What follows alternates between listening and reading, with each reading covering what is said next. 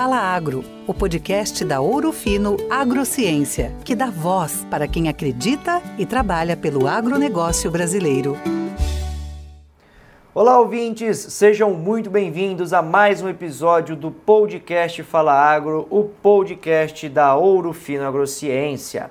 Hoje nós vamos falar sobre o manejo de pragas no desenvolvimento inicial da cultura. Brasil começando aí o plantio de mais uma safra de grãos, a safra brasileira 2020-2021.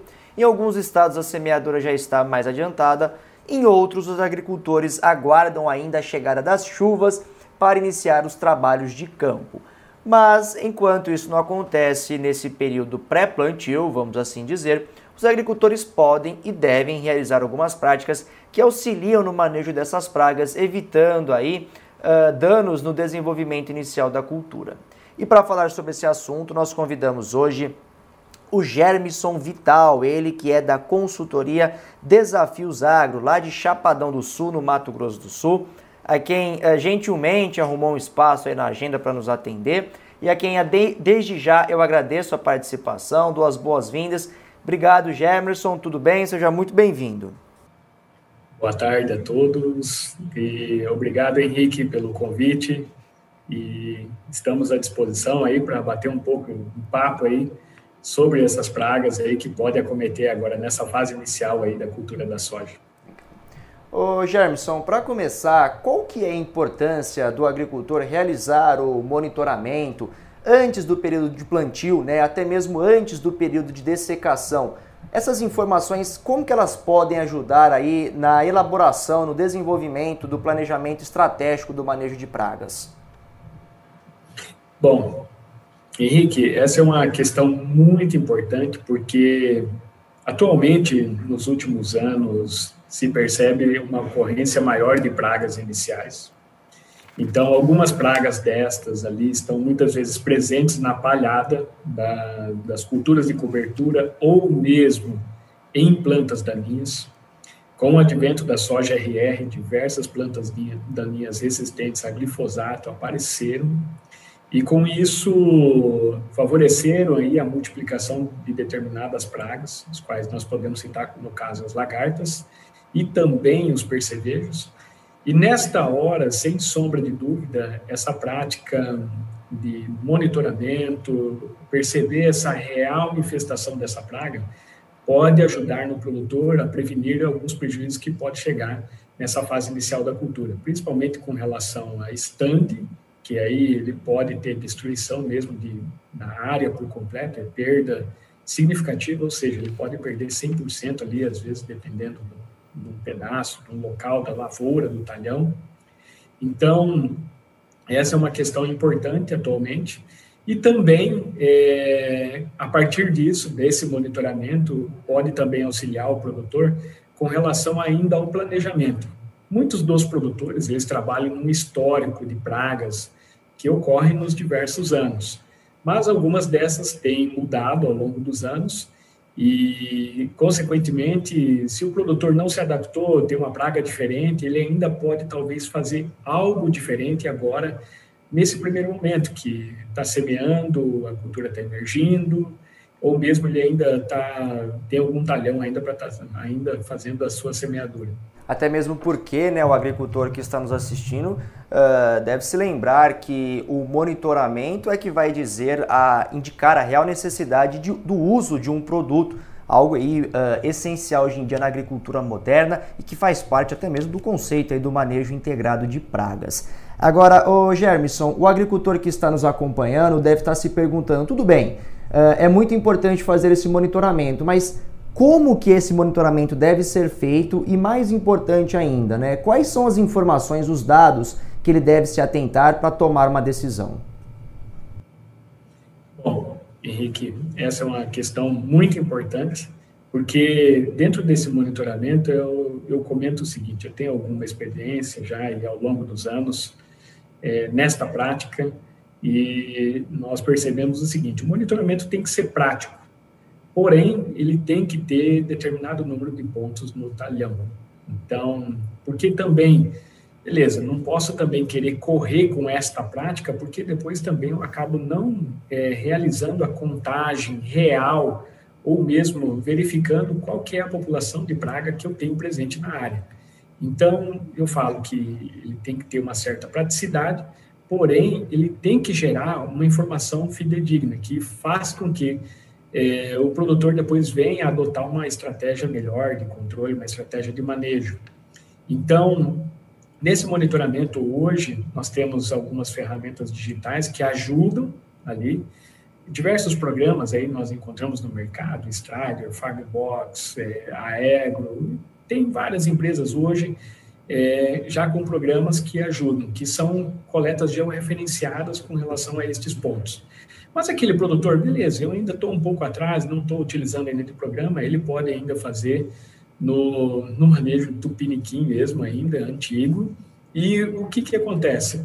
Nada mais é do que fazer um caminhamento pelo talhão, que pode ser num formato de zigue-zague, um V ali pelo talhão, e aí estabelecer um número de pontos a serem amostrados. O que nós temos? Esse número de pontos, ele é normalmente um ponto a cada 10 hectares, nós realizamos ali em função da nossa prática ao longo dos anos, porém, em algumas áreas ali, percebendo a presença, a gente tem uma amostragem sequencial, que é uma ferramenta muito interessante, ela mostra assim o seguinte: a partir do momento que você vê uma certa frequência desse monitoramento encontrando determinada praga, você já consegue apontar que você precisa de determinada estratégia. Agora, eu estou fazendo monitoramento, não estou encontrando nada. Continue monitorando, estabeleça pelo menos esse número de pontos ali para essa determinada área que eu comentei anteriormente. Um ponto a cada 10 hectares é uma amostragem bem real.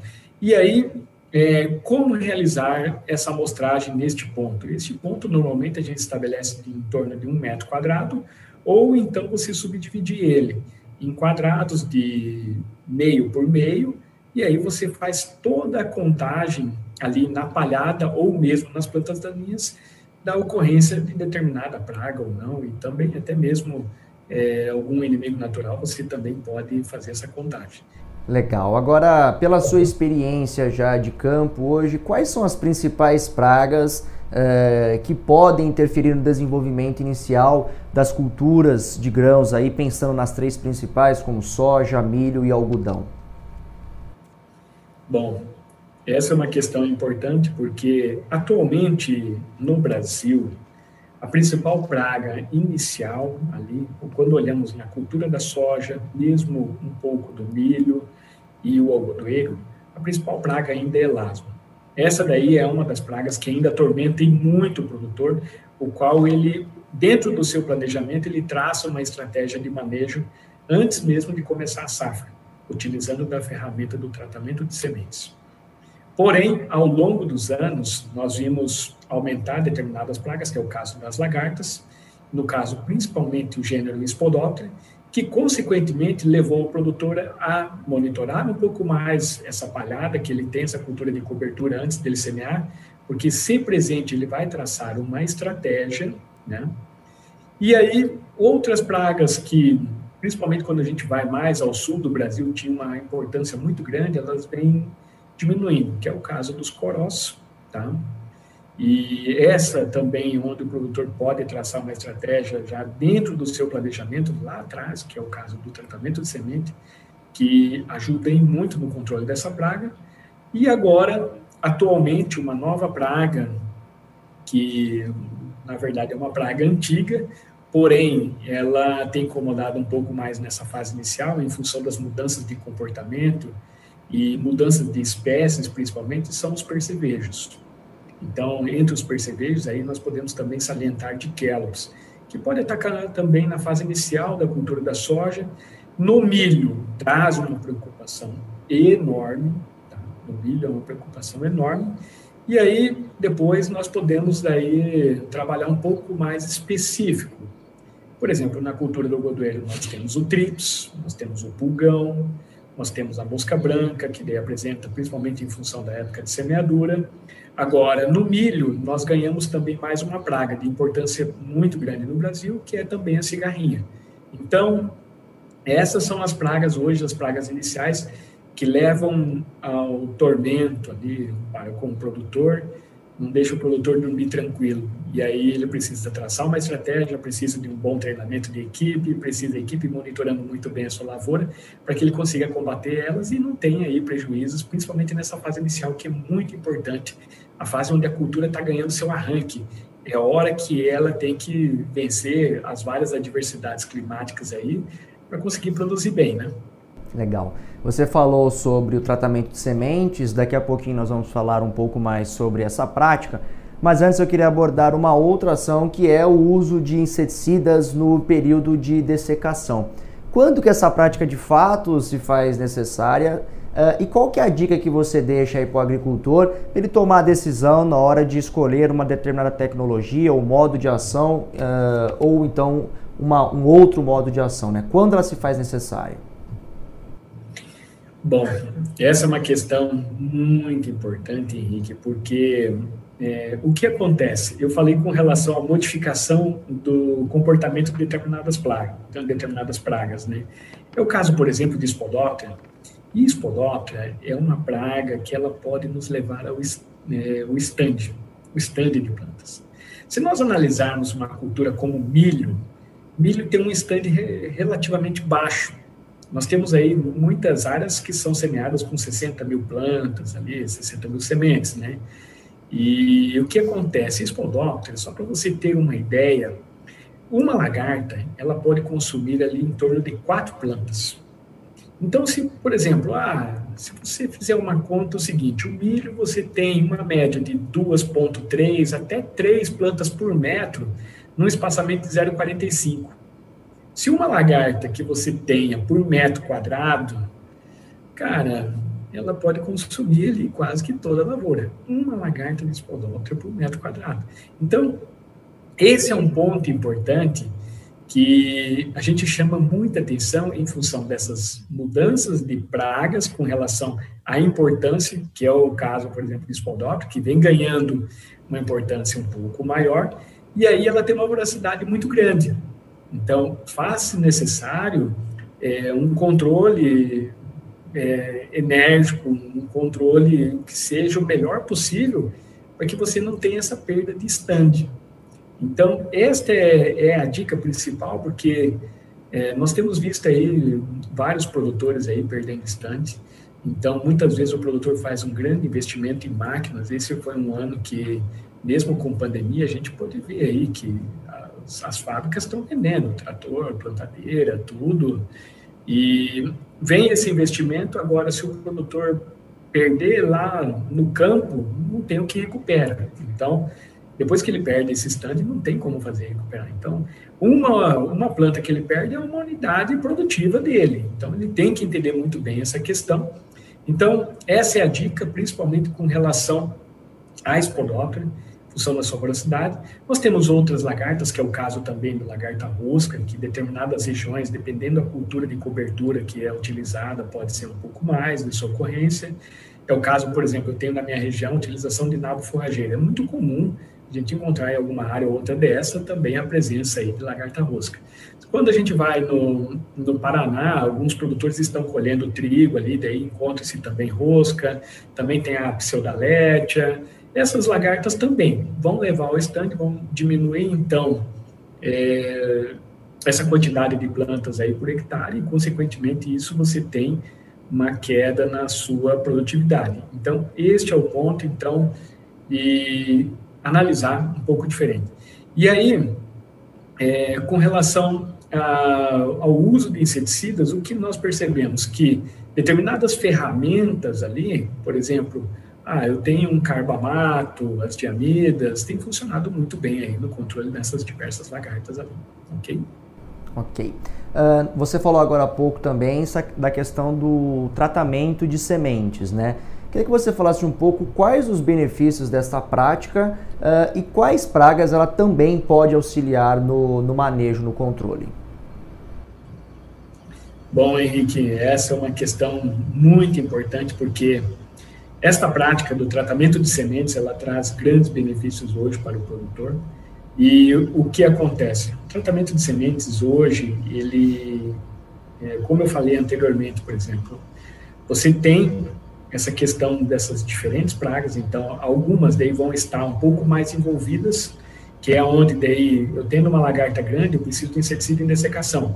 Mas aquela praga que venha a infestar a cultura posteriormente, posteriormente, quem vai controlar é o tratamento de sementes. Então, é aquela ferramenta bem planejada dentro de um histórico, dentro de um monitoramento e observou-se a presença desta praga, você vai optar pela utilização dela. Então, o tratamento de sementes, sem sombra de dúvida, ele auxilia ali nesse controle, nessa fase inicial. E é muito interessante, por quê? Porque o tratamento de sementes, ele é diferente de uma pulverização. A pulverização, dependendo do inseticida que você utiliza, ela faz um controle ali naquela hora. Já o tratamento de sementes, você está ali tendo um controle talvez por 10, 15, talvez 20 dias ali. Então, controlando um período maior, um maior tempo ali de controle em relação a estas pragas. E aí, dentro dessas pragas que o tratamento de sementes, o maior controle principalmente é elasma. E aí, nós temos aí um aumento de lagartas, que também, então, ela vai ajudar, então, a prática do tratamento de sementes, esses benefícios. Além também de que nós poderíamos falar hoje que o tratamento de sementes, em hora eu comentei, por exemplo, a mudança de comportamento de percevejo, de quelos. Sim, o percevejo está mudando, e aí o tratamento de sementes, por exemplo, com neonicotinoides, está ajudando também no manejo de percevejo. Você falou agora para aquele agricultor que está nos acompanhando, que vai fazer o plantio, por exemplo, da cultura da soja. Especificamente desta cultura, qual que é o residual mais indicado, né, para fazer o manejo de pragas na cultura da soja? Olha, esta é uma questão muito importante.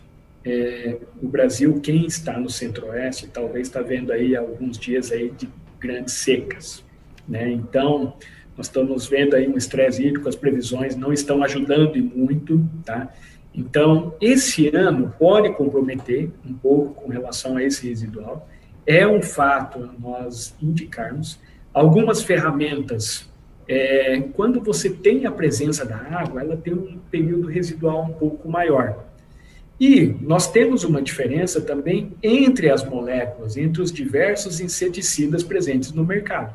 Alguns apresentam uma solubilidade um pouco maior, fazendo com que, mesmo numa condição de estresse hídrica, ele tenha um funcionamento um pouco maior comparado aos demais. Então, este é o ponto. Agora, qual seria o residual ideal?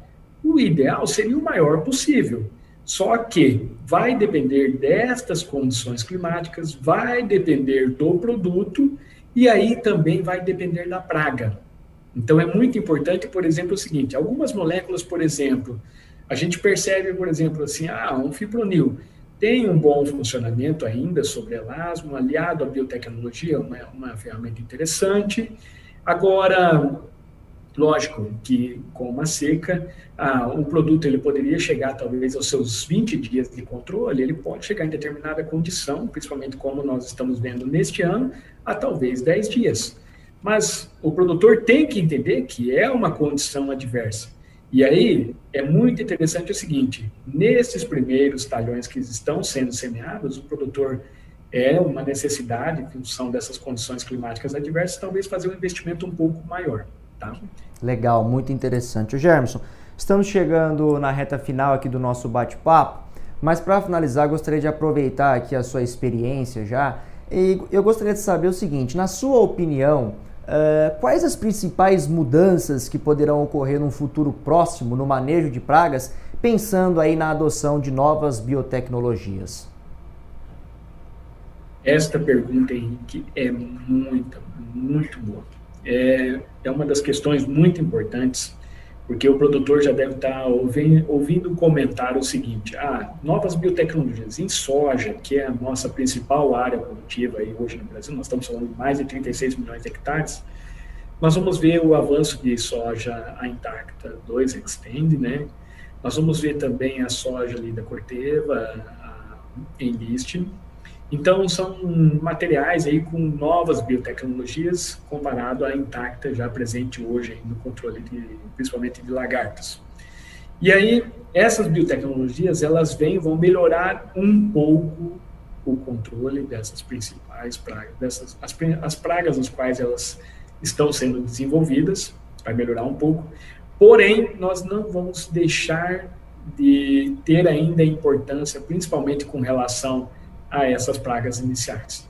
Pode ser que a gente venha a diminuir um pouco de importância com relação a elasmo, mas as lagartas do gênero Spodoptera, elas devem continuar ainda levando a prejuízos, devem continuar ainda necessitando de um bom monitoramento e um manejo para que você não tenha essas perdas de stand, tá? Porque a biotecnologia é muito importante salientar o seguinte: a biotecnologia ela controla a lagarta neonata. Então, essas lagartas grandes que porventura estejam numa palhada, gente, aquela questão que nós falamos do inseticida em dessecação, com certeza ela não vai perder importância. Então, nós vamos continuar tendo ainda essas pragas, esses problemas e necessitando do manejo. E aí, eu comentei em um determinado momento que os percevejos vêm ganhando um pouco mais de espaço. Então, é importante que esses percevejos, então, também sejam monitorados, também agora nessa fase inicial, e, se necessário, dentro de uma estratégia de planejamento, adicionar talvez um inseticida, né, em tratamento de sementes que, porventura, vai fazer esse controle, vai fazer essa quebra da primeira geração, ajudando, auxiliando depois no controle da população final ali de percevejos. Então, com certeza, essas pragas aí, elas vão continuar tendo a sua importância. Outras pragas, como também as maquinhas, elas vêm aumentando, se nós pegarmos aí regiões como Paraná, mesmo Rio Grande do Sul, e aí, pontualmente, nós temos determinadas pragas. Por exemplo, no Rio Grande do Sul, nós temos esternecos, vai ser ainda uma praga que deve continuar, tá? Deve continuar. Nós temos também no sul do Mato Grosso do Sul como uma praga de grande importância. E aí, mais a região central do Brasil, também nós estamos vendo a ocorrência de aracantos, o chamado torrãozinho. Então, é uma praga que também, com a biotecnologia, não vai ser controlada. Então, necessitando também de uma estratégia de manejo, principalmente como o tratamento de sementes. Bacana, Germisson. Muito bom essas informações. E assim a gente vai chegando ao fim de mais um episódio do podcast Fala Agro. Eu gostaria de agradecer imensamente a sua disponibilidade, né, seu bate-papo aqui conosco, desejar para você, para todos os agricultores do Mato Grosso do Sul e desse nosso enorme Brasil, uma ótima safra 2020, 2021, com muita produtividade. E lembrando você, ouvinte, que ao longo aí das próximas semanas nós vamos trazer mais informações que possam lhe auxiliar no seu dia a dia, desde o plantio até a colheita da sua safra, tá certo? Obrigado, viu, Germisson, pela disponibilidade, e as portas estão abertas para que venha mais vezes. Obrigado, Henrique, e a todos uma ótima safra. Vamos lá, vamos monitorando que nós precisamos continuar girando nesse Brasilzão nosso. Bom, pessoal, e com isso chegamos ao fim de mais um episódio do podcast Fala Agro. Para rever esse e outros conteúdos, você já sabe, acesse o nosso portal ourofinoagro.com.br/canal-digital ou procure pelo podcast Fala Agro nas principais players. E aí você pode ouvir na sua player favorita. Obrigado pela sua companhia, uma ótima semana e eu espero vocês. Até a próxima! Essa foi mais uma edição do Fala Agro, o podcast que é a voz do agronegócio brasileiro. Assine o nosso canal e fique por dentro dos principais acontecimentos do setor. Juntos, reimaginamos a agricultura brasileira.